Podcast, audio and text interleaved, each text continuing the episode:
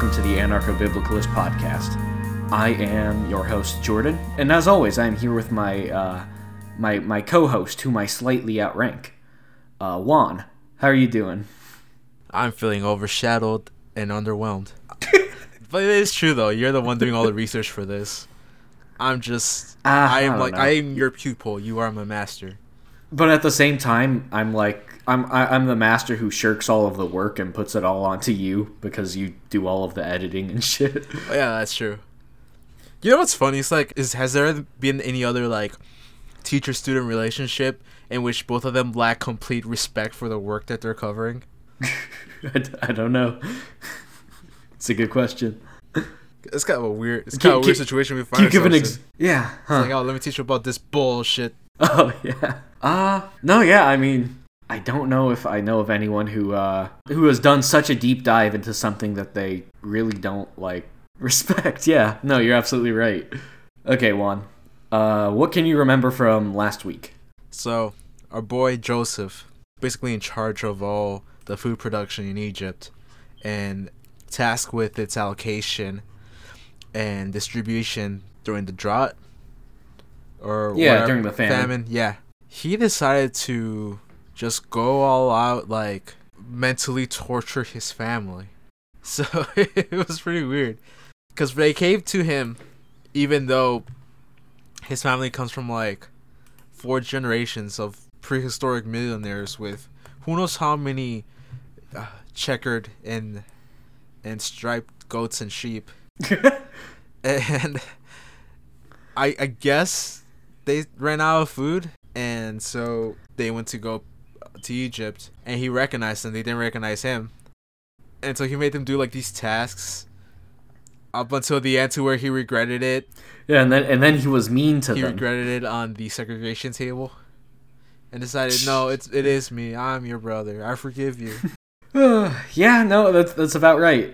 Last week we followed Joseph, a middle manager and catboy extraordinaire, as he extracted revenge on his brothers for his ill treatment at their hands via psychological torture. Yo So you know, as I he he like robbed he robbed jacob of like 40 years and then gave him back dirty yeah, absolutely. Uh, and, and we're and we're gonna get to that today. but yeah, as I said last week, most people end the story about there, maybe plus a little bit of what we're getting into. But there is a whole lot more text here, at least enough for another episode. And by foreskin Jesus, we're gonna read it. Uh, don't think there's any content warnings this week either. you sure about that Uh, I don't think so. I could be wrong, but we shall see. i don't want to be like reading any messages from somebody that's like i came into this pod listening to this podcast in good faith and then you read about some canaanite being stabbed in the throat and it reminds me when my canaanite friend was stabbed in the throat triggered Just very specifically that person's trigger. Only Canaanites specifically. Nothing else really does it for there. Only yeah, on- only only when uh, somebody mistreats the Canaanites. Are there still Canaanites Cool. around? Is that like a thing? I don't think so. And I don't know if a modern day Canaanite is going to listen to this and that's going to be uh, what sets them off. But I, I doubt it, let's be real. Yeah, You, even if there was a modern day Canaanite, I don't think that they'd be triggered. they'd listen. Oh. Well, I, but yeah, no, I don't think there are Canaanites anymore. Really. well, I also would say that they probably wouldn't They- be triggered by this, considering that if they are a Canaanite, they probably live in Palestine. You know, damn, he, damn, Yeah. hearing about the Bible is the least of the worries right now. Yeah, no, they've got plenty of other things uh, PTSD related if they're existing in Palestine right now, unfortunately. So, oh yeah, okay, all right, Juan. We we we we we pick our story back up with Jacob Israel, uh, having learned that Joseph is alive, setting off on one last small nomadic hurrah before he gets back to Egypt. Are you ready? Before we start, how long was Joseph gone for? Do we know? Like 14 years, Um, right? Yeah, maybe a little bit more while he was languishing in that in that prison. But yeah, no, he, he's been he's probably been gone for like a decade or so. And then did then Jacob work for like 14 years for his wives. Yeah, he did. Yo, he's been his son's been gone longer than he was working for them. I guess both. Yeah, sure. He might have worked a little longer though afterwards because he was doing all that speckled uh, sheep shenanigan stuff. Oh yeah. Genetic science with with an element. Gotta love that ancient Canaanite genetic science, which probably did happen. Ancient Canaanites probably did understand something of genetics via like just animal husbandry and selective breeding. Yeah, like they But found like I don't think it happened like this. No, they found like, you know, the actual way you're supposed to do it. But, you know, strangers would come and be like, How do you get striped sheet? And so they didn't want to give the secret away, so they said, Oh, you know, you just put a striped almond next to their food trough. Yeah. yeah. It's not working. Well, uh, if you subscribe to my Sheep University subscription, eventually you'll learn how to raise striped sheep. What's what's the newest grifter's name? He's the fucking Andrew Tate of the uh, ancient world. Look, listen. If you want striped sheet, you gotta work for it. You gotta take that striped sheet, you gotta work every day for it. You gotta buy Hustler Scrolls. Hustler's three days of school, because that's what university was back then. Three days? That wasn't like a real thing, I know. that was me speculating. Oh, by the way, did you know that Andrew Tate recently converted to uh, Islam? I don't remember if I knew that. I want to say maybe I heard about him like talking about Islam or something, but I, I don't know that I knew specifically he converted. But, like, are we surprised? he, he yeah, he, he I, I don't think he's particularly interested in like the revelations of the Quran so much as he's interested in his Having many conception wives. of how his conception of how controlling of women Islam is. Yo, that shit's not gonna fly because Yeah. he's gonna treat women badly and they're gonna be like, you can't do that. He's like, no, it's okay. I'm Muslim. That's still not okay. Oh, Still not Damn. okay. Damn it. Thought I fucking finally got those leftists. Curses. which is another. Right. Sorry, before we get because you put you, you you open this can of worms. It's really funny when because this happens a lot. It's really funny when um leftism shits on Christianity all the time here, but then they go around and turn around. It's like, ah, yeah, well, you don't treat Muslims the same way or this, and it's like, well, yeah, we do. We, Yeah, I think it's important to but like, I think it's important to use a, a, a deft a, a deft approach because you don't want to just be Islamophobic, but you also want to like criticize harmful parts of like all religion, you know? they say you don't, you're not this critical of Islam. It's like, yeah, we're just as critical of Islam. No, yeah. we don't shit on Muslims. Yeah, yeah. No, Because absolutely right. Because there's a complete different dynamic here if you're Muslim in this country than if we're Christian. Yeah, no, absolutely. Just wait till we get to the uh, anarcho Islamist anarcho Islamist podcast. Uh, that'll be fun. All right, let's let's let's look at what the Andrew Tate of the ancient world is getting up to. When Israel set out on his journey with all that he had, and came to Beersheba, he offered sacrifices to the God of his father Isaac.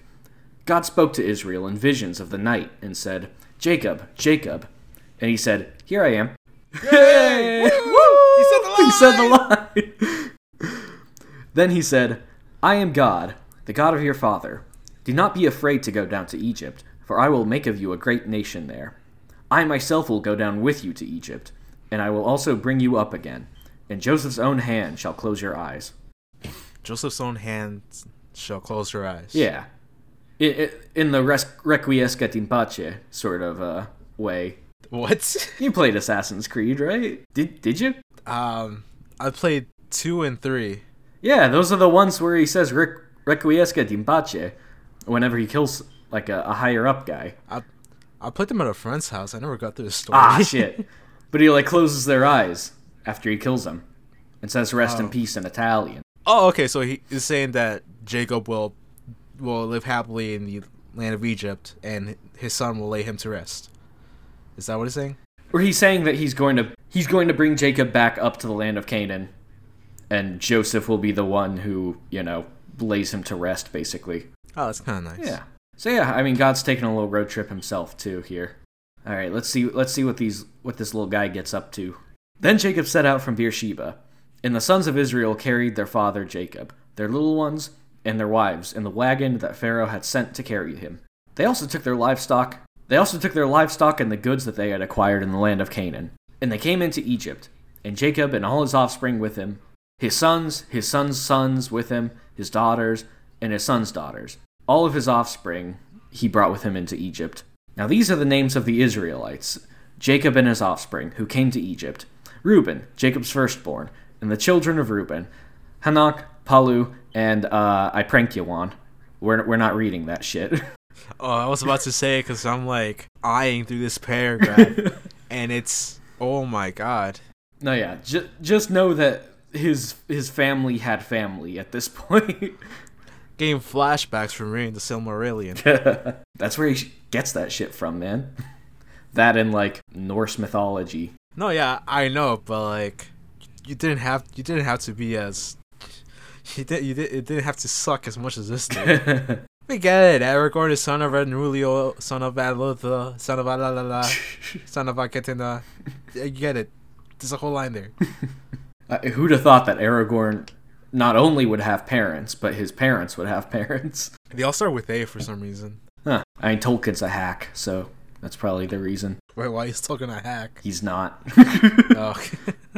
All right, I was about let's. to say he's famously not a hack because he made he made his publisher's head probably hurt every day. Yeah. All right, let's keep reading at what this what this guy gets up to. Israel sent Judah ahead to Joseph to lead the way before him to Goshen.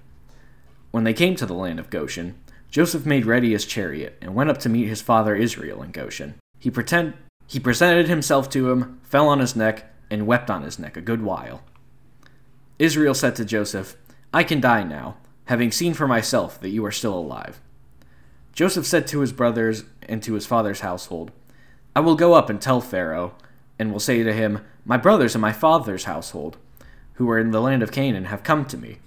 The men are shepherds, for they have been keepers of livestock, and they have brought their flocks and their herds, and all that they have. When Pharaoh calls you and says, What is your occupation? you shall say, Your servants have been keepers of livestock, from our youth even until now, both we and our ancestors, in order that you may settle in the land of Goshen, because all shepherds are abhorrent to the Egyptians. By the way, I've heard one Wikipedia article says that Goshen was a region in the land of Egypt and the Nile Delta, but another Wikipedia article that lists all of the regions of that type in the Nile Delta doesn't seem to have it. So I'm gonna I'm gonna be agnostic as to whether this shit was real. May, maybe maybe there's more research to be done on that, but but yeah. For for the sake of the story, it's just it, it just seems to be a place where livestock is. But what's he trying to say with that last sentence there? Yeah, it's a good question. Um, I think we're gonna get soon to maybe what Joseph is thinking with this. I think he, I think he just wants to get them a good gig, basically, looking after livestock in Goshen. But we'll we'll get to the specifics there. But like when he says because all shepherds are abhorrent to the Egyptians, Yeah, I think that's more ritual purity stuff, kind of like how they weren't, you know, they wouldn't sit with Hebrews. oh, so he's telling them that they want to settle in Goshen because they definitely would not want to settle in Egypt because y'all don't like us. Or in different parts of Egypt. Oh, I think it's a I think it's a thing of Goshen's a really nice place. Uh as we're gonna see soon, being shepherds is gonna be a good gig. And shepherds settle in Goshen, therefore you should say that you're shepherds. Because Goshen and shepherding are intertwined here, it looks like. And you know, there's a little bit of just of reverse engineering what's going on here. But yeah, I I- don't think that we're being like, you know, super duper speculative here. All right, so now Joseph's going to talk to Pharaoh. So Joseph went and told Pharaoh, My father and my brothers, with their flocks and herds and all they possess, have come from the land of Canaan. They are now in the land of Goshen. From among his brothers he took five men and presented them to Pharaoh. Pharaoh said to his brothers, What is your occupation? And they said to Pharaoh, Your servants are shepherds, as our ancestors were. They said to Pharaoh, We have come to reside as aliens in the land, for there is no pasture for your servants' flock, because the famine is severe in the land of Canaan. Now we ask you, let your servants settle in the land of Goshen. Then Pharaoh said to Joseph, Your father and your brothers have come to you. The land of Egypt is before you. Settle your father and your brothers in the best part of the land. Let them live in the land of Goshen. And if you know that they are capable men among them, put them in charge of my livestock. And there's the nepotism. If we can if we can go back to the previous paragraph looking at this paragraph, maybe that's what Joseph was going for at least in part. Yeah. And But, like- Goshen is good land. Okay, yeah, it's nepotism, but it's not like bad. The guy literally saved your country from a famine. If if, if he's done that much, you know, the least he could do is settle his family down. in Yeah, maybe. Place, you know, Maybe, yeah. like if the head of agricultural department in the United States didn't have like, uh, like a, a nice pay and some like benefits that most employees have, that'd be kind of fucked up. Oh yeah, if they're just like especially like after you know doing pushing a lot of work to to like preserve the lands for the Dust Bowl too. Yeah, no, don't get me wrong. I think the the, the you know, Secretary of the Interior or whatever should have, you know, health care. yeah, fair. By the way, uh, if you are- hearing this, U.S. head of agriculture in the year 2040, residing during the water wars, I've I've had I've had your back before any of that even happened. So you should seek me out. Give us the good land in Goshen. Let us pasture your flocks, as our ancestors did. which I guess would be the area I live in right now. Because if a water war were to happen, I'm in prime real estate. You're by the water, bro. I'm by the water. This is something that Juan and I have speculated on a lot in our personal conversations. That uh, that by the year 2040 there will be a a, a, a water war. Not in like a ser- w- We haven't speculated in a serious way, but we just we just like to reference it. I'm essentially playing role as basilisks with the head of the U.S. Department of Agriculture. I mean, it's bound to happen, right? Like, there's already a water crisis going on throughout the Middle East, and sea Soon levels it'll are rising. soon it'll it'll come and hit its way through the Middle West where we live.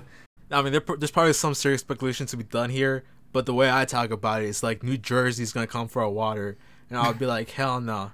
I don't want Indiana turning like New Jersey. Okay. Juan's gonna fucking pick his gun up and defend defend Indiana from New Jersey. I mean, Their water's all salty. the conservatives worry about like Mexicans coming up here and taking their jet, uh, taking you know their jobs, but like we're right next to Ohio.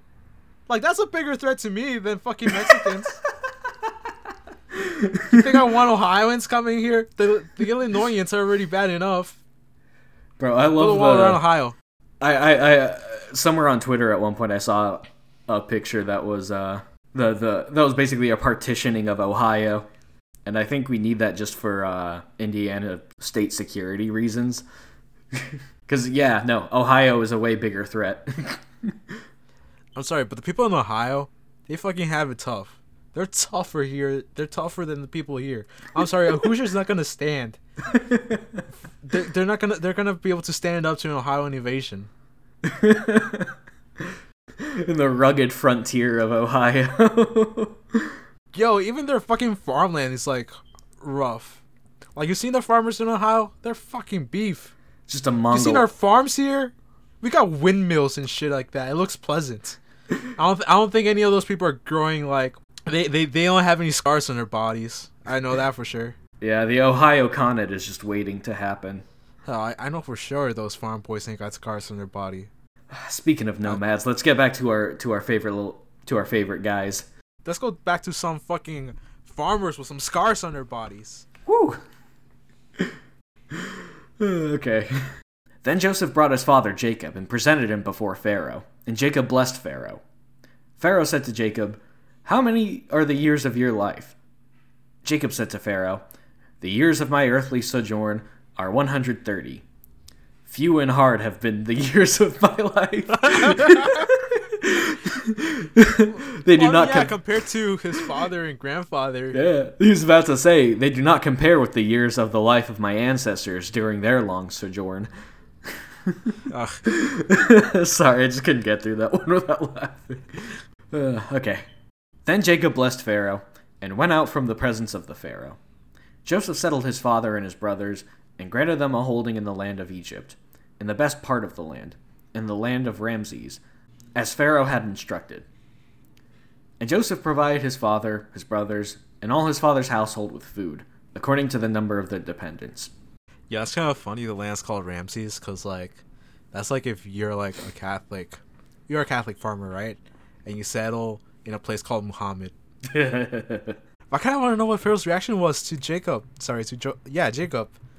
He's like, I'm only, oh, what, 130 years? And Pharaoh's like, 130 years old, man? The most famous of us barely even lived to be 17. Shout out to King Tut. no, yeah, I Pharaoh's didn't get to live that long, I'm pretty sure. Pharaohs didn't. Well, I'm, I'm obviously not 113, but not even that old. Like, not too many pharaohs live past the age of 60, I'm sure. Yeah, true. I mean, you know, that's another crowd where the genetic diversity isn't isn't big. So there Pharaoh's probably got more going on than, you know, Joseph's brothers even just just because of the the amount of sibling marriage happening. But by the way, I like how uh Jacob had at least two blessings to give to Pharaoh when Isaac had like one good one to give and one like mixed bag one to give. But, like, in the upgrade screen, when Isaac died, he, he chose the perk that gave his, uh, that ch- gave his descendants plus one blessing. Ah, there we go. We'll we'll get to we'll, we'll get to that though. Maybe it was plus two bless blessing or more, but Maybe it was, like, something, like, along the lines of 30, 30% chance to, to get a se- third blessing. yeah, something like that. We'll we'll we'll we'll, we'll get to that. But first, we have to uh, get to the section that contains uh, the worst economic exploitation that that the world would see until the United States healthcare system. You ready? Okay. Now there was no food in all the land, for the famine was very severe. The land of Egypt and the land of Canaan languished because of the famine. Joseph collected all the money to be found in the land of Egypt and in the land of Canaan in exchange for the grain that they bought. And Joseph brought the money into Pharaoh's house. When the money from the land of Egypt and from the land of Canaan was spent, all the Egyptians came to Joseph and said, Give us food. Why should we die before your eyes? For our money is gone.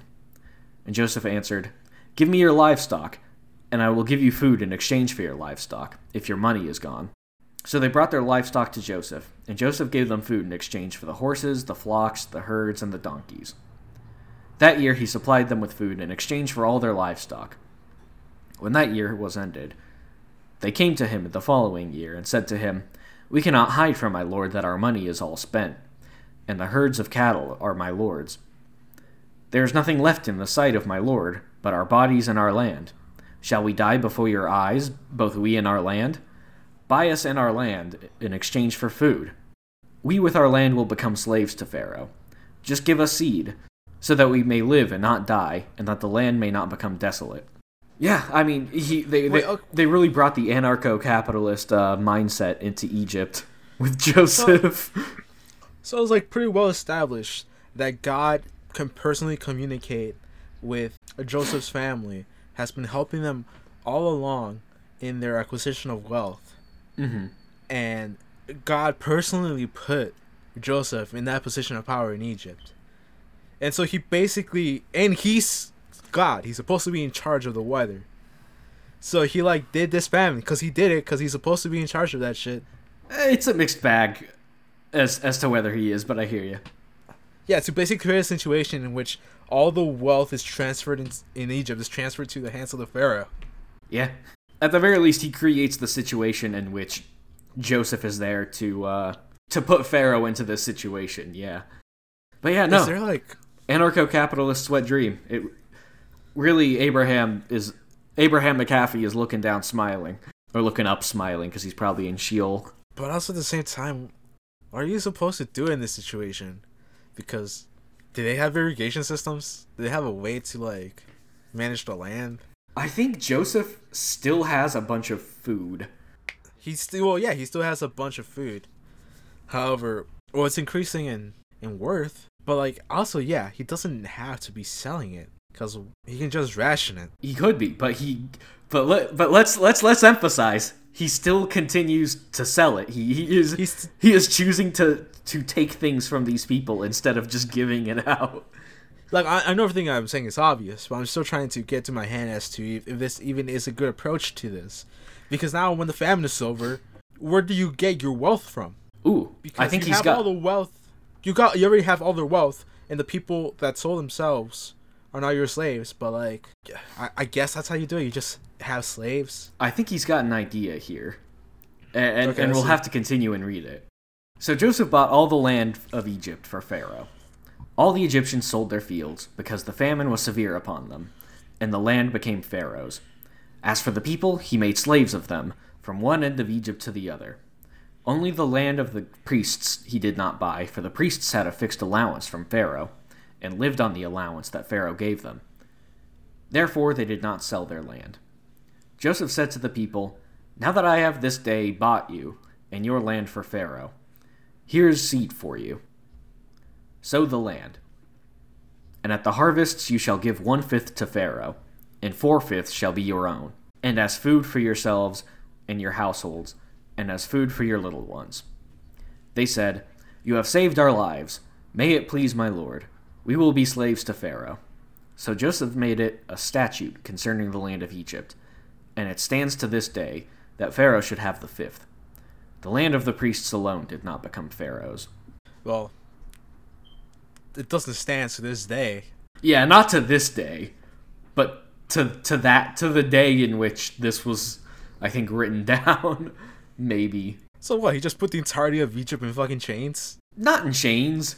I think what this is is a myth and or legend about what Egypt was like in the time during which all these stories were packaged into this package that we call Genesis. So So the fifth, um, that that tribute actually did exist. I, I don't know specifically about the tribute amount. I do know that Egypt was very centralized and that basically everything belonged to Pharaoh, which was unusual in the ancient world. That everything in Egypt like basically belonged to Pharaoh and it was just like loaned out to the people. Um, keep in mind I have like one YouTube video that's a source for this and I will put that YouTube video in the description. But but yeah, uh, Egypt was like a very centralized sort of place, and probably not in name, but definitely to a to to a Judahite or Israelite, for example. Uh, they would have basically they maybe would have like seemed like slaves since Pharaoh owned everything, and you you know, for example, in Cleopatra's time, had to get a license to brew beer, which was unheard of back then. I think this is most likely a legend about what Pharaoh, what Egypt was like in the time of the of these authors, basically. So if Egypt was the exception to a lot of the way a lot of places were governed, how were most places governed back then? I mean, it certainly wouldn't have been more centralized. The ruler wouldn't have had as much direct say in like people's property, for example. I think there were in a lot of other Near East places like property rights, or at least like a concept of property more so in how you and I would think of it, and less so in the idea that the state owns everything. And I think like taxes would have been more minimal as well. I, I, I think that just Egypt was just like this highly the complexity of the state was a mu- was much more advanced than it was in like you know Rome for example. Yeah, I get you. Because sorry, it's just that it made it sound like other other other civilizations around the time were like a bit more freer, which put doubt in my mind. Yeah. Well, I guess yeah, it's just that they it's not because they wanted to be, it's just because they couldn't be. it was less centralized for good and for ill. It wasn't so much like a Egypt bad everywhere else good. It was a Egypt different than everywhere else in a really interesting way. Oh man, all those places wish they were a bit more centralized when the sea peoples came. Oh yeah. I mean Egypt's the one that survived, so although although it kind of did get conquered, but you know, it, it, it stayed a polity anyways, one way or another. Uh-oh, Jacob's old. He's to die soon. Let's read about that, why don't we? Well, no shit, he's old. No, he's Shame he couldn't live to be 150 years. What? Too young. he was so he was 130 years young. damn. It's because of all that stress he had losing them kids. And the famine. Yeah, and the famine. You you see you seen the famous photo of the kid who he was like 14 or or 16 something like that when he got drafted into World War 1 and there's like the before and after photo. Oh, he just looks like 30 in the after photo even though it was only 3 years after. Oh, I don't know. I, I think I may have. Well, yeah, because it, it shows like the aging process with the stress of being at war. Uh, That's that's what happened to uh, Jacob here with with Joseph being gone. It was the equivalent of being Oh, shelled yeah, constantly in the trenches. Yeah, he aged, you know, 60 years in merely 40 years. He must not have liked any of his other sons. Uh, He liked Benjamin. He lost half the sons he liked, though. Although uh, we'll get to that a little bit later as well. Let's read about Jacob getting old. Oh, and you're gonna you're gonna like this. Thus Israel settled in the land of Egypt, in the region of Goshen, and they gained possession in it, and were fruitful and multiplied exceedingly. Mission accomplished. There we go. Jacob lived in the land of Egypt 17 years. So the days of Jacob, the years of his life, were 147 years. When the time of Israel's death drew near, he called his son Joseph and said to him, If I have found favor with you, put your hand under my thigh and promise to deal loyally and truly with me. Do not bury me in Egypt. When I lie down with my ancestors, Carry me out of Egypt and bury me in their burial place. He answered, I will do as you have said. And he said, Swear to me. And he swore to him. Then Israel bowed himself on the head of his bed. And then died ten years later, just like his father. From here, he just enters his uh, Willy Wonka grandparents stage of his life. he's just It's like the next he's just in a bed for years, but he can just kind of get up sometimes if he if he needs to go to a chocolate factory. Uh, Jacob just kind of stood in the bed waiting to die, and every day Joseph had to come in to, to make sure he was dead. And so Joseph would come in and then picked him up, and Jacob's like, "Wait, wait, no, no, not, not, not right now." And then so next day Joseph comes in, and pick him up, and and uh, Jacob's like, "No, no, not today. I'll let you know." and it's like the shtick for ten years. and we're going to get to a little bit of it right now. After this, Joseph was told, Your father is ill. So he took with him his two sons, Manasseh and Ephraim. When Jacob was told, Your son Joseph has come to you, he summoned his strength and sat up in bed. and Jacob said to Joseph, God Almighty appeared to me at Luz in the land of Canaan. And he blessed me, and said to me, I'm going to make you fruitful and increase your numbers.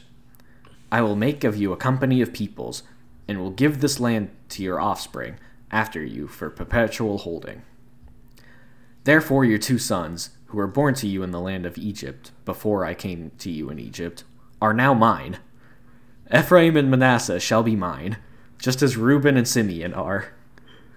As for the offspring born to you after them, they shall be yours. They shall be recorded under the names of their brothers, with regard to their inheritance. For when I came from Paddan, Rachel, alas, died in the land of Canaan on the way, while there was still some distance to go to Ephrath, and I buried her there on the way to Ephrath, that is, Bethlehem. Wow, wow! So, yeah. Imagine being his son, and then like the news comes out. Yo, your dad just gave the inheritance to your brother's uh, sons. it's like, wait, what about us? What about you? He's not given all the inheritance though. He's just he's he's just like, yep, these kids, these two kids, mine now. Sorry, buddy.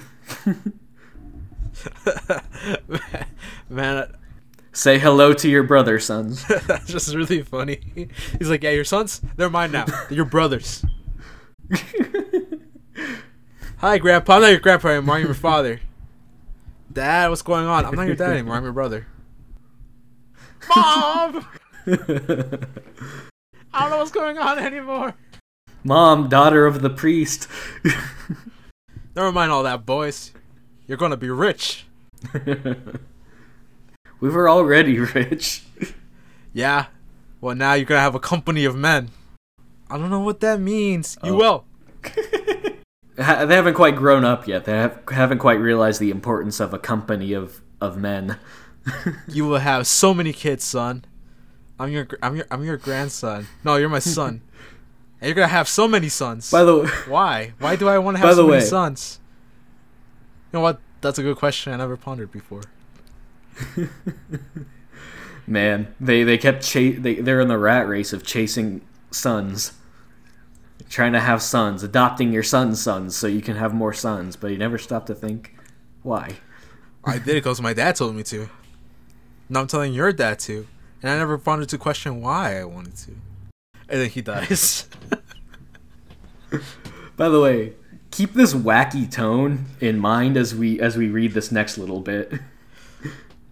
When Israel saw Joseph's sons, he said, "Who are these?"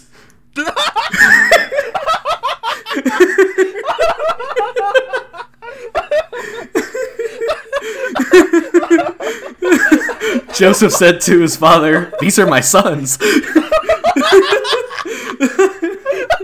whom God has given here.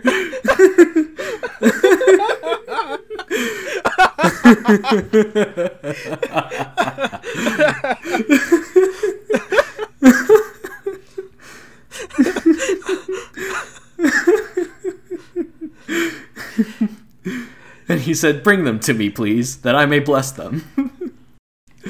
Fucking 17 years each of you never seen your grandsons? Who are these? okay. To be fair, to be to be fair, the next sentence reveals that he can't see anything at all. Uh, but but just but like I read that and I was just like, this is amazing.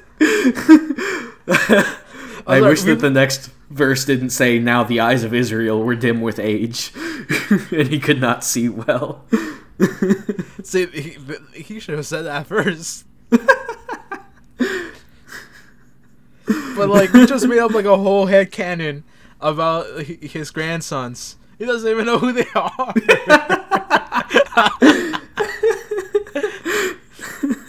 I don't even know if he likes them or not. who are these? hey, who are you? I'm your grandson. It's Uh, a lot come here. I'm gonna bless you. What's more is it's a hell of a lot more tragic now that I know he's blind. But the way he presented it, it's so goofy. Uh, turns out we've been laughing at a blind man the whole time. Oh god, we're gonna get we're gonna get eaten by bears. It's like those kids made fun of that guy for being bald. So God sent a bear after them. That's many books from now, but yeah. Well, I, that's one of the few things I know. And so Cool. we're laughing at a blind guy, and now God's gonna send I don't know what's around here. A fucking possum after us. Posse of possums. Goddamn. Possum posse. Maybe coyotes. Nah, coy- coyotes are bitches. Alright, let's get back to this Israel guy. This guy. let's get back to these grandkids. Let's get back to the blind man we just laughed at. yeah. Now the eyes of Israel were dim with age, so he could not see them well. Uh, so Joseph brought them near, and he kissed them and embraced them. Israel said to Joseph, I did not expect to see your face, and here God has let me see your children also. Kind of, I assume. Then Joseph removed them from his father's knees, and he bowed himself with his face to the earth. Joseph took them both, Ephraim in his right hand towards Israel's left, and Manasseh in his left towards Israel's right, and brought them near him. But Israel stretched out his right hand and laid it on the head of Ephraim, who was the younger, and his left hand on the head of Manasseh, crossing his hands, for Manasseh was the firstborn. He blessed Joseph and said, The God before whom my ancestors Abraham and Isaac walked, the God who has been my shepherd all my life to this day, the angel who has redeemed me from all harm, bless these boys. And in them let my name be perpetuated, and the name of my ancestors, Abraham and Isaac, and let them grow into a multitude on the earth. Is there like some symbolism involved with him crossing his arms? Because that's that's kind of a weird, it's a weird detail to add in there. Let's see what he was going with it. I believe it says so in the next little paragraph. When Joseph saw that his father had lain his right hand on the head of Ephraim, it displeased him. So he took his father's hand to remove it from Ephraim's head to Manasseh's head. Joseph said to his father, Not so, my father, since this one is the firstborn, put your right hand on his head.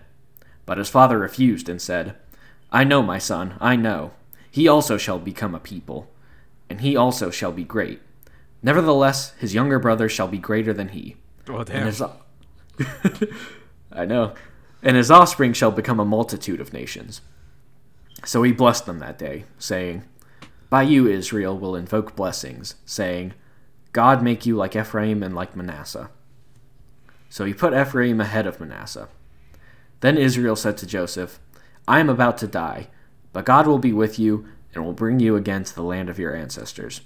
Now I give you one portion more than your brothers the portion that I took from the head of the Amorites with my sword and my bow. I'm giving you my the- old gun gains from when I massacred a fucking town. Yeah. But okay, the cro- the crosshand thing now makes sense to me. But it must fuck you up as a child, knowing immediately that you'll only be second best to your younger brother.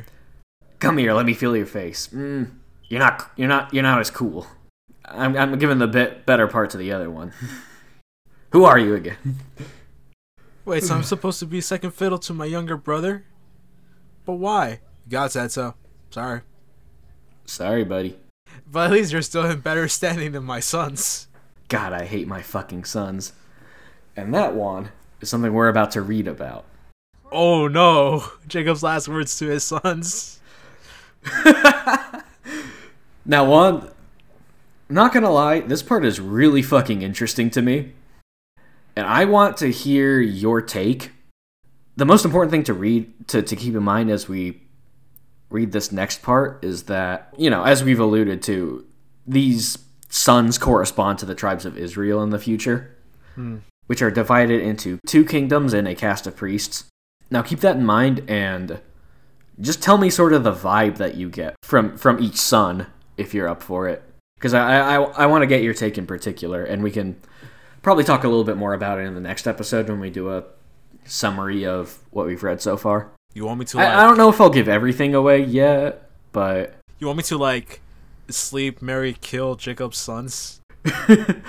Yeah, j- just give me the vibe that you get from every from the things that he says to his sons because th- this strikes me as like an independent document. I don't know what biblical scholars actually think about this section to be honest, but this strikes me as something that probably prefigured the compilation of this book as it is such a specific part with a specific style. I think it has its own politics wrapped up into it. And and the fact that these sons become tribes, I think it's sort of talking about the tribes and I want you to tell me what vibe you get from the tribe and maybe sort of I, I want you to sort of think about what the source is, you know, where who might have written this and why because of what they think of each son.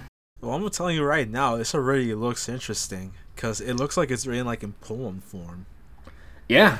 instead of just straight up uh, prose. Yeah. All right, you ready to get into this? All right. Then Jacob called his sons and said, Gather around, that I may tell you what will happen to you in the days to come. Assemble and hear, O sons of Jacob. Listen to Israel, your father. Reuben, you are my firstborn, my might and the first fruits of my vigor, excelling in rank and excelling in power. Unstable as water, you shall no longer excel, because you went up onto your father's bed. Then you defiled it. You went up onto my couch. That's that. That sounds like he fucked the bed. I believe that is alluding to a section that we read about an episode or two ago where it briefly mentions that Reuben has sex with one of Jacob's wives. Oh yeah, that. Yeah. Damn, he held a grudge for like seventy years. Yeah. Simeon and Levi are brothers. Weapons of violence are their swords. May I never come into their council. May I not be joined to their company. For in their anger they killed men, and at their whim they hamstrung oxen. Cursed be their anger, for it is fierce, and their wrath, for it is cruel. I will divide them in Jacob, and scatter them in Israel. Yo, that last line I don't know what it means, but that's fucking badass. That is fucking badass. But he's referring to when you know they massacred the town because their sister was raped, right? Yeah. Didn't didn't didn't Jacob have a part to in that?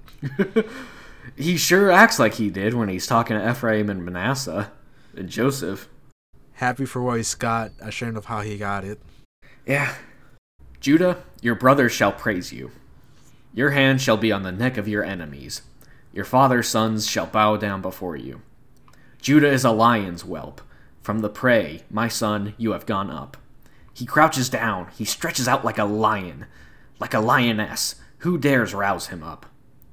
The scepter shall not depart from Judah, nor the ruler's staff from between his feet, until the tribute comes to him.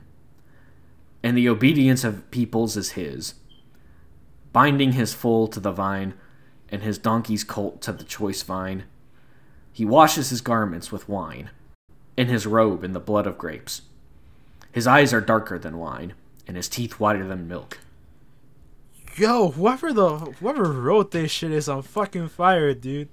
Yeah, dude. That pen was or quilt was left fucking ashes after this. This is what I thought the Bible was gonna be. These are just straight up. This is straight up fire. I love how this is written, yeah, right? but now I know who wrote this. yeah. yeah.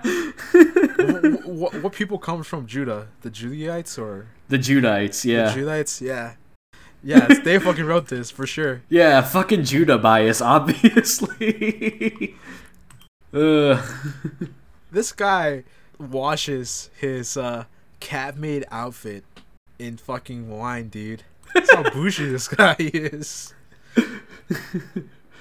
yeah, all this fucking royal symbolism. It's like, ah, Judah belongs at the top. Like he should be, uh, like like his kingdom should be the best kingdom, and it is the best kingdom, and everyone loves him, and he's fierce, and he's like a lion. Ah, This, this is just straight up a clout beast. These, this is something somebody would write right now. In It's- fact, somebody should. Somebody should just steal this line, but with modern terms. Like, yeah, this shit's evocative, dude. and it will not sound any different than from like a Migos verse. All right, let's let's see let's see what he has about the other brothers. Zebulun shall settle at the shore of the sea. He shall be a haven for ships, and his border shall be at Sidon. Yo, that first line though, the alliteration. Oh my Yeah. god, real, real fucking genius that was writing this. Yeah, at least translating it. I have no idea if it what it what what's going on in the original language, but it sure is fucking working, In- even in across a language barrier. Yeah. Yeah. Juan, you the listener did not, but Juan heard me fuck up the alliteration like twelve times. Zebulun shall settle at the shore of the sea. Yo, that's a fire line. Okay, way to flex. dude, I speak Spanish. Like, ah, yeah, like that shit just rolls off the tongue for me. Issachar is a strong donkey, lying down between the sheepfolds. He saw that a resting place was good, and that the land was pleasant. So he bowed his shoulders to the burden, and became a slave at forced labor. Dan shall judge his people, as one of the tribes of Israel. Dan shall be a snake by the roadside, a viper along the path, that bites the horse's heels, so that its rider falls backwards. Yo, literally, you called the dude a snake. Yeah. Dan's a fucking snake in the grass. but like, is that is that good or bad? Does it just mean that he just sabotages people? Oh, it's certainly not as unambiguously good as the Judah shit. but it's it's it's a mixed bag. You, you know, you can read. I think you can read it as being cunning, or you can read it as being a fucking snake in the grass. You know. Like, I guess it depends what type of person you are, cause like he sounds like a highwayman, you know. Yeah, yeah. I guess that would really depend on, on like what type of person you are. I think that's kind of fucking cool though. Yeah, I know, right? Well, at least the way he lays it out here, bites the horse's heel so that its rider falls backwards. That's some amazing imagery. Yeah, man. Shit, I hell, that's my sleep. I'm gonna, I'm gonna sleep with Dan. I'm a, I'm gonna marry Is- Issachar. yeah, dude. Now we gotta fucking uh, bro. We gotta make the fucking dating sim. For the tribes of Israel. no, the, the the sons of Israel. fucking Judah bias. Fucking Judah stan. yeah, Judas. Uh, Oh god, Judas, it's just uh, also evocative. Like it's so, like this cannot, and you know, I, I this is just so different from the rest of it so far. You know, I enjoy like this has got to be like a separate document put in here. You know. the other the other books they kind of sound like well for most of them they kind of sound like like somebody was writing them to tell the story. This sounds Mm-hmm. like it was written by somebody with intent. Like Yeah. like they were just recording whatever it is that whatever stories were floating around. That's what it sounds like. This guy wrote this from scratch and like built up from it to for, to tell something he wanted to tell. This is just this is overflowing with intent. Absolutely, yeah. There's passion in this. I love it. It's just so evocative, as all good poetry is, you know. And, and I don't know about like, I don't know if I'd go so quite so far as to say that uh, the rest of it is lacking intent to a certain extent, but like, it's not like it's not so pointed. This shit just slaps. This shit is just like, I'll say it maybe a little better, but yeah, fuck, dude. All right, let's keep reading. I wait for your salvation, O Lord. Gad shall be raided by raiders, but he shall raid at their heels. Oh my god, it's just such good poetry. I know. Asher's food shall be rich, and he shall provide royal delicacies. Naphtali is a doe let loose that bears lovely fawns. Does that Joseph. mean does that mean he's like always on the run away from somebody who's stronger? What is that? It's a doe let loose that bears lovely fawns. Oh I no! That that I'm sorry. I, I've completely misread that. That that it means that like he, he's a, is he calling him a slut? uh, I, I don't know about the connotation, but but like I think that, but yeah, no, I think that's the symbolism is fucking here. Uh, I, I'm I'm a kill. I don't need competition. Say again. I kill Nef Neftali. Neftali? Oh, the fuck marry kill. Yeah, I kill him. I don't need competition. Damn. Joseph is a fruitful bough, a fruitful bough by a spring. His branches run over the wall. The archers fiercely attacked him. They shot at him and pressed him hard.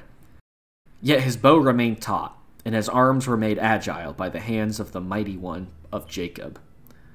By the name of the shepherd, the rock of Israel, by the God of your father, who will help you, by the Almighty, who will bless you with blessings of heaven alone, blessings of the deep that lies beneath, blessings of the breasts and of the womb. The blessings of your father are stronger than the blessings of the eternal mountains, the bounties of the everlasting springs. May they be on the head of Joseph, on the brow of him who was set apart from his brothers. Just so good. I know. Benjamin is a ravenous wolf, in the morning devouring the prey, and at the evening dividing the spoil. Simple but strong man. I can appreciate that.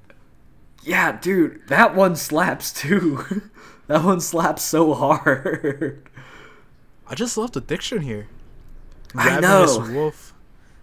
And morning devouring the prey, evening dividing the Evening spoil. dividing the spoil. Jo- just the word choice here is splendid. I know. God, this is my favorite. This is my favorite fucking part so far. I know this is just this is written by somebody who actually knows how to write. Yeah, we cannot get over this shit. All these are the twelve tribes of Israel, and this is what their father said to them when he blessed them, blessing each one of them with a suitable blessing. Some of these aren't blessings. I'm just gonna say it. Well, maybe maybe from our point of view. Yeah, it's a blessing to us to read it. No, no, no I, I mean like what was the one he he talked shit on? Simeon and Levi. Well, yeah, from our point Yeah, of view, Reuben. like their violence is like obviously not a good thing, but maybe to them, Hey, or- I don't know. you know, I'm pretty sure violence definitely was something to be respected with in such a world. What about Reuben though? You shall no longer excel because you went up onto your bro- your father's bed, then you defiled it. You went up, up onto my couch. I, I, I actually I don't know. I don't know what world is uh sleeping with somebody else's partner a good deal. Yeah. Well, you get my blessing, Reuben. My blessing of being a bitch. Fuck you, Reuben. That's your blessing. You want a blessing? He has your blessing and just you know gives a middle finger. blessing right here, boy. Reuben probably doesn't even care. He's like, "Yeah, whatever. I'll just go back to sleeping with your wife." Probably. All right. Now he's really gonna die. You ready? I I love how this book follows like the actual death of Jacob. It's like it announces this here, but then we go through like another chapter before. before also the same thing with uh, Jacob. It's like, yeah, I'm gonna die, but like give me ten years, eighteen years to live in Egypt before I die. oh, I'm dying. Oh. oh no, I've only got like four more years left. Oh, the pain. All right. Then he charged them, saying to them, I am about to be gathered to my people. Bury me with my ancestors, in the cave in the field of Ephron the Hittite, in the cave in the field at Machpelah, near Mamre, in the land of Canaan, in the field that Abraham bought from Ephron the Hittite as a burial site. There Abraham and his wife Sarah were buried.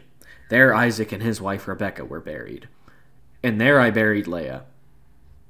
The field and the cave that is in it were purchased from the Hittites. God, he's obsessed with that commerce shit too. when Jacob ended his charge to his sons, he drew up his feet into the bed, breathed his last, and was gathered to his people. J- J- Jacob kind of like a prehistoric Jay Z. Just whenever shut up, uh, shut the fuck up about his financial investments. Bro, he's he, he's fucking had that story passed down to him from Isaac, and because Abraham passed it down to Isaac, who passed it down to that story down to Jacob, and it's the, their fucking favorite story. every night they want, every night as kids they wanted to hear that one again. the fucking negotiations with the Hittites. Your father bought this land for four million. Now that shit worth six million. Could have bought this rock over in Canaan for like two million. Now that shit worth five million. Guess how I'm feeling? Dumbo. fucking Jacob Z over here. All right. Both Abraham and um, Isaac had like various stories to tell, and I just love that the one that survived was their financial negotiation over some burial land. you know, maybe that skill, that specific skill developed during those negotiations, is probably really useful at this time. That's just really funny. Yeah. You think that's how Trump time. talks to his kids? it's like when they were little, he didn't read them a bedtime story. It was like, now, I'm gonna tell you about this big deal. I made it. I made it with the New York Mafia. Believe me, great deal. Tell him about how he, fuck, I don't know, got out of bankruptcy or whatever. Look, if you ever need to pull money out of a big company, just go bankrupt. It worked for me. Just go bankrupt. They love it, folks.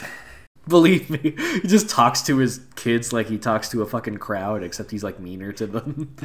I think that's exactly how he talks all the time. I'm, I'm not sure if like you heard the the private recordings between him and the governor of Georgia, or trying to find some extra votes. But even when he's trying to be intimidating, he still sounds like Trump. he just still sounds like himself. It's been a while. I think I listened to a little bit of it when it when that story first broke. He does not lose his mannerism of speaking. He still talks like he's talking to a crowd of people. Uh, he would have been so fucking funny if he wasn't so fucking harmful. It- let, let's be real, he still was funny, but like it was just like sad too. And he did like the, this week, like the, the greatest laugh I got last week. My bad.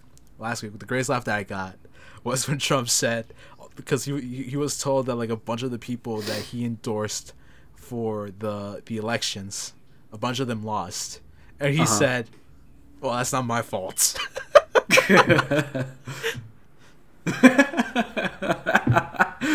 But then he It's said like- something along the lines of like, if they did win though, it would have been his fault though. Which is just hilarious. it's just peak. God, it, it, it's it's so great. Like not only just like refusing to take blame, but also just like focusing on it without explicitly being asked about it. Every time Trump talks, God has the applause button on his side, and he just slams it down every time, and it fucking works. Anyways, Jacob's death. Jacob's death. Well, specifically Joseph's reaction to Jacob's death. Let's let's let's get it. Then Joseph threw himself on his father's face and wept over him and kissed him. Joseph commanded the physicians in his service to embalm his father. So the physicians embalmed Israel. They spent forty days doing this, for that is the time required for embalming. And the Egyptians wept for him for seventy days. Did it actually take that long? That seems like a bit exaggerated to me.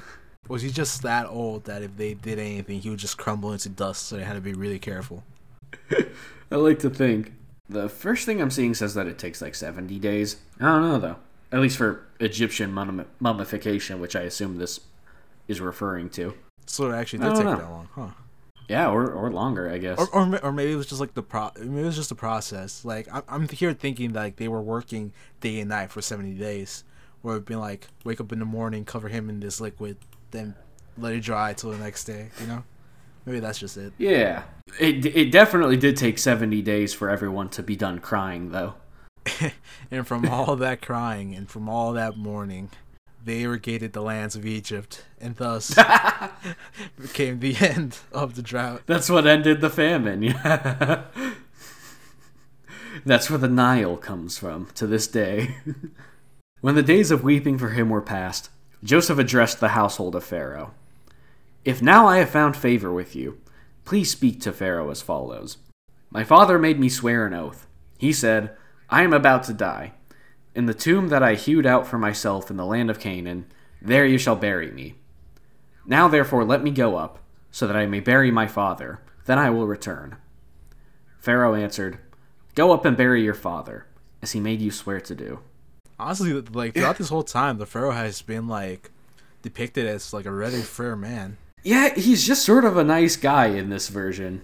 Th- this Pharaoh. This Pharaoh's just sort of a nice guy. As opposed to the last pharaoh that wanted to sleep with the first woman he laid eyes upon.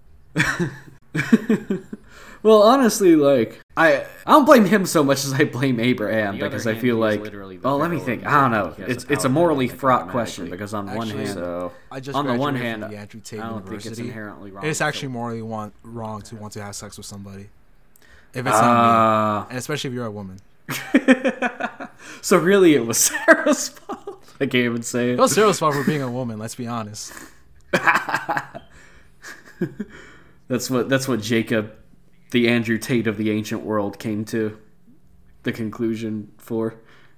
Did I ever tell you about the He, he time? came to that conclusion. Did I ever tell you about the time the pharaoh wanted to rape my wife? He's like, if she didn't want to be raped, why did she have a pussy? Answer me that. Andrew Tate's such a fuck.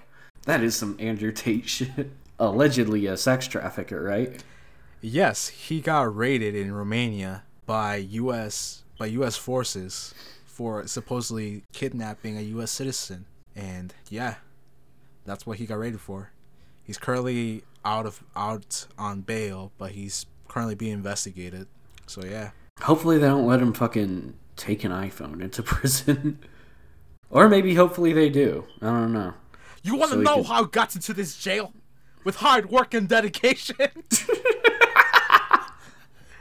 you know, he disappeared for like three months because like he got kicked out of every uh, platform possible, and that was fun. Those were a good three months. But now he's back, Damn.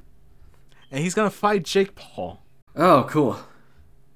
No, that's that's uh that's uh that's cool and good. That's what I say. I don't even know who to. I can, That's like a fight. Like I want to root for Jake Paul, but I can't because you brought this. You brought back the attention on him, you dumbass. Yeah, not ideal. Like I like I, I want you to physically cause pain to Andrew Tate, but why'd you do this, man? Now I want to physically cause harm to you two. Not gonna. I just hope they both lose. Oh, that'd be great. Like they both hit each other at the same time and they knock each other out. First round. Yeah, and then they and then and they explode their brains so none of them can like function. No, better mentally better anymore. yet, like they both knock each other out. First round. Be- the the the event barely even started, and so they're they're on the ground, and everybody's like, "Is that it?" And they start throwing, you know, their cups, the nachos, and uh, both Andrew Tate and Jake Paul got a concussion from the nachos. Fucking nacho concussion. I assuming they already don't have several concussions, because Jake Paul has been boxing for like what five years now, and Andrew Tate was an MMA fighter. You know what that that that explains why Andrew Tate's like that. Actually, what's how much brain damage he has unchecked? Speaking of uh, brain damage, uh, let's check in back at back with uh, Jacob after they removed his brain via the mummification process.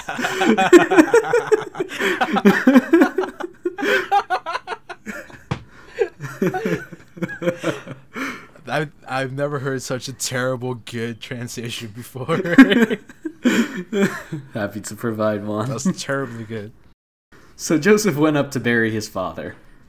With him went up all the servants of Pharaoh, the elders of his household, and all the elders of the land of Egypt, as well as all the household of Joseph, his brothers, and his father's household. Only their children, their flocks, and their herds were left in the land of Goshen. Both chariots and charioteers went up with them. It was a very great company. The best company. A very cool, very, very big, not small company. It was a great company, folks. I don't believe how great it was. It was very great. Just to clarify, I added everything after. It was a very great company. It's like the fucking inauguration. Alright. When they came to the threshing floor of Atad, which is beyond the Jordan, they held there a very great and sorrowful lamentation, and they observed the time of mourning for his father seven days. When the Canaanite inhabitants of the land saw the mourning on the threshing floor of Atad, they said, This is a grievous mourning on the part of the Egyptians. Therefore, the place was named Abel Mizraim. It is beyond the Jordan. Thus his sons did. Thus his sons did for him as he had instructed them. They carried him to the land of Canaan and buried him in the cave of the field at Machpelah, the field near Mamre, where Abraham bought his, which Abraham bought as a burial site from Ephron the Hittites. After he had buried his father, Joseph returned to Egypt with his brothers and all who had gone up with him to bury his father. Yo, the, they're so proud of that moment. They're so proud of it. It almost makes me think I'm fucking missing something with like some bit of cultural importance, but like they just really like to say that it was Ephron the Hittite who he bought that shit from. When uh, if if the Bible were like a sitcom and they have like their uh, episode where you're just remembering past moments from the sitcom, half that episode would be just recounting that story. it would just, the whole episode would just be that story again. Maybe like two or three times. Oh yeah, because he just he finishes telling. It's gonna have like the same um, writing pattern as the Bible, where he just finishes explaining it to somebody, and somebody else comes like, "Oh hey guys, what y'all talking about today in this grand morning?" He's like, "Oh, let me tell you about how I just told this guy about this." oh yeah, you're absolutely right. You'll be like, "Let me tell you what just happened." So I was telling this guy about Ephraim, Ephron the Hittite, who sold a plot to Abraham, and it, it happened like this. You see, when Abraham, when Abraham was in the land of the Hittites, All like right. this is around the this is like we're getting to the end of Genesis, right? Like I, hopefully this is the last we have to hear about this. I think so, hope so. But let's. I don't want I don't want to be reading the New Testament and then some peasant asks Jesus, "Can you bestow upon us some wisdom?" And then Jesus says, "Have you ever heard the tale of Jacob the wise, sorry, of Abraham the wise, of Ephron the Hittite. Bro, I hope it comes up in a weird place. We'll just fucking cheer like we do for Here I Am. Damn, David David took down Goliath like Abraham negotiated with um what was his name? with Ephron the Hittite. Ephron the Hittite. Bro, Ephron the Hittite is my favorite fucking character in the Bible. Bro, that's the fucking uh that's how you can gatekeep gatekeep people about the Bible now Juan. So you're like, oh yeah, you know a lot about the Bible. You even remember Ephron the Hittite. who was who was uh, Jesus' favorite apostle? I can only assume Ephron the Hittite, even though it's John. He's like like at the like the the talk he has with John before he got he gets betrayed, or at least that's how I think this story goes. But you know he takes uh he takes John, puts his arm around John. Is like, yo, so a lot of things are about to happen, but you know none of the none of all the events are gonna about to transpire. none of them are going to be as great as the time that Abraham met Ephron the Hittite. Uh, I won't spoil how it goes, but uh, I don't think that ever happens. Oh fuck! I, I thought he took. I wish it did though. Oh, I thought thought part of the story was that Jesus talks to John and, st- and tells him he's his favorite, and Judas overhears and becomes jealous, and that's why he betrays Jesus. I thought that's how that story went. Uh, no, but I wish it was. Oh fuck! I don't know where I heard that. Then. All right. You remember how Joseph forgave his brothers in a really uh, heartwarming way? Oh yeah, around the segregation table. Yeah. Um, but as the title of this next section can can can tell you, this is actually where he forgives his brothers. Maybe Joseph's just suffering from some mild case of amnesia. You already made fun of a disabled man. You really want to make fun of another? Just halfway through the story, it reveals. To be fair, he, he definitely already forgave his brothers. But let's jump into it. Realizing that their father was dead, Joseph's brothers said, What if Joseph still bears a grudge against us and pays us back in full for all the wrong that we did to him? Well, how long did it So take they- to realize that their father was dead? They took like 70 days embalming him. It only it only hit after a little bit. like after the whole pilgrimage to where they buried him, it only it's only after now they like say, I can't believe he's dead. Which I love the fucking mourning period where like the whole thing can go by and then like psychologically you don't even like quite yet register. But yeah, the 70 days to involve to him, and then like the trek all the way to where they bury him, and then the seven months of mourning, and they still didn't Bro, realize that- that he was dead. That whole thing could have been would have been like a someone could make a whole fucking movie about like mourning and loss and and about them growing closer as brothers. Yo, that sounds pretentious as fuck. Because it's like it's like the movie called the death uh, the death of Jacob, right? That's gonna be the title of the movie, and half the Yeah. movie is gonna be like still shots of the environment, all a, all, all a stalker style. I mean, shit, now we got to make that movie. Unfortunately. We're only gonna need I don't like an want iPhone to I don't camera. want this burden. Say again. We're only gonna need like an iPhone camera. We can make this movie easily. True. We just need a, a an iPhone camera, uh, scenery that looks nothing like the scenery we have access to, and uh, an ornamented coat for Joseph.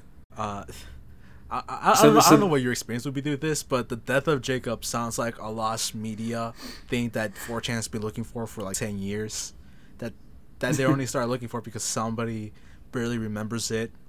Showing up on a channel one time in in Germany. That's what it like sounds like. That's what it feels shit- like. I feel like 4chan finds that shit in like 10 minutes, though. I could be wrong. I don't have a lot. I mean, they found Shia LaBeouf in 4chan, like a week. they're just they're just good at fucking internet hide and seek. All right, the, you you want to hear their scheme? You want you want to hear what they? Are they scheme again? What they decide Did to they not do. learn their lesson the first time? It's a little scheme, just just a small, just a little baby scheme. That's a treat. Yeah, as a treat. So they approached Joseph, saying, "Your father gave this instruction before he Oh died. no. Say to Joseph, I beg you, forgive the crime of your brothers and the wrong they did in harming you. Now, therefore, please forgive the crime of your, the servants of the God of your father. Joseph wept when they spoke to him. Then his brothers also wept, fell down before him, and said, We are here as your slaves. But Joseph said to them, Do not be afraid. Am I in the place of God? Even though you intended to do me harm, God intended it for good, in order to preserve a numerous people, as he is doing today, and turn them into slaves of, of Pharaoh. So have no fear. I myself will provide for you and your little ones. In this way he reassured them, speaking to them kindly. Okay, a little lie. They did a lot of good.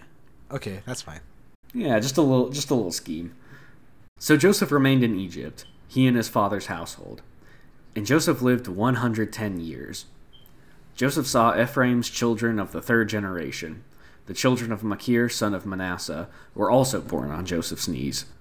Then Joseph said to his brothers, I am about to die, but God will surely come to you and bring you up out of this land to the land that he swore to Abraham, to Isaac, and to Jacob. So Joseph made the Israelites swear, saying, When God comes to you, you shall carry up my bones from here. and Joseph died, being 110 years old. He was embalmed and placed in a coffin in Egypt. Damn, I guess God's slowly but surely bringing about his promise. Slowly but surely. I mean, they've got a decent sized extended family now because one of them actually had like more than two kids. So it's been a four. It's been Yes, four people since he promised that. All lived to be about hundred years old.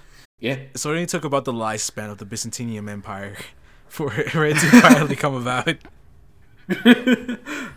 Too fucking long for sure. Probably gone from like fucking early to mid Bronze Age to like late Bronze Age here. Oh, and there's gonna be a little. Uh, th- there's gonna be, let's say, a couple more generations after this before any of this is uh, confirmed.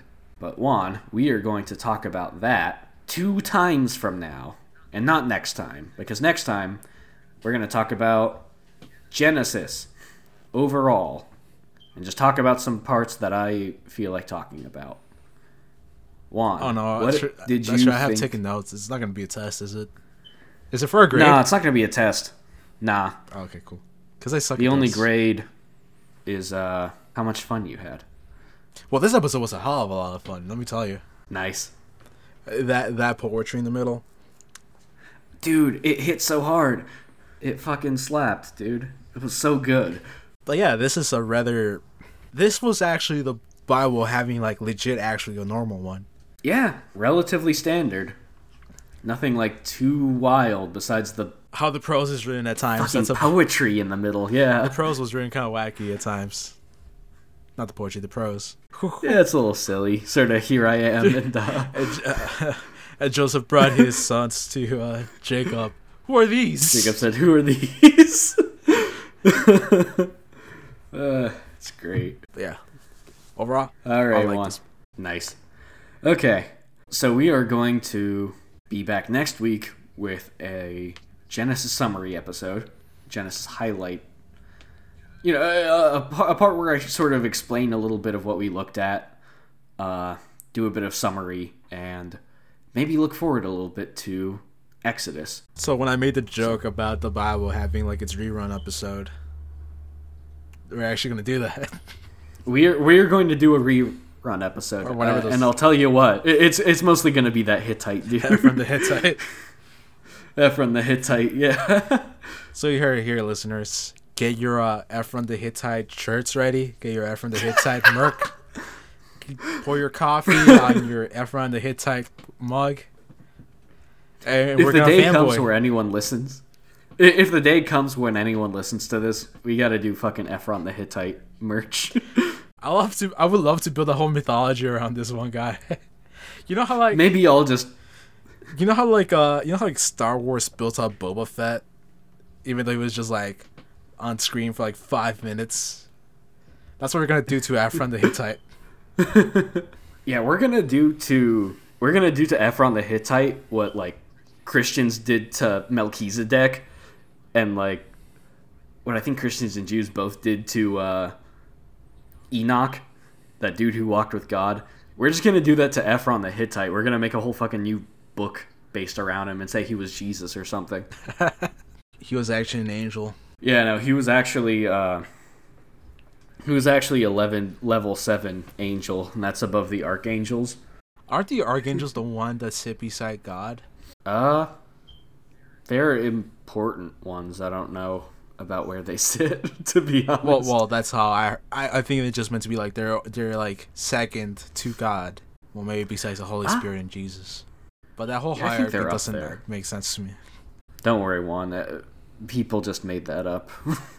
if it's any consolation. Wait, so are those all those YouTube videos about the angels having like a hundred eyes? That's all. That's all bullshit. In that angels aren't real. Oh.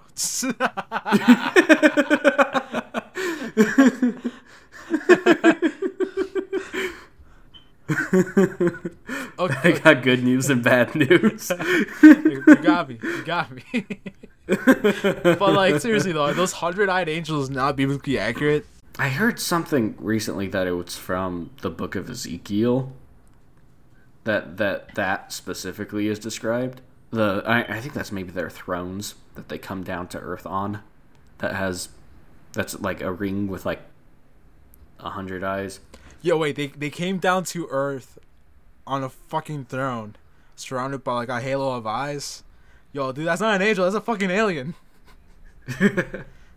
Ezekiel, my man, you made first contact. My brother and Yahweh. Well, no wonder they never came back to visit. yeah, speaking of, we're only going to come back to visit Genesis once. Next time.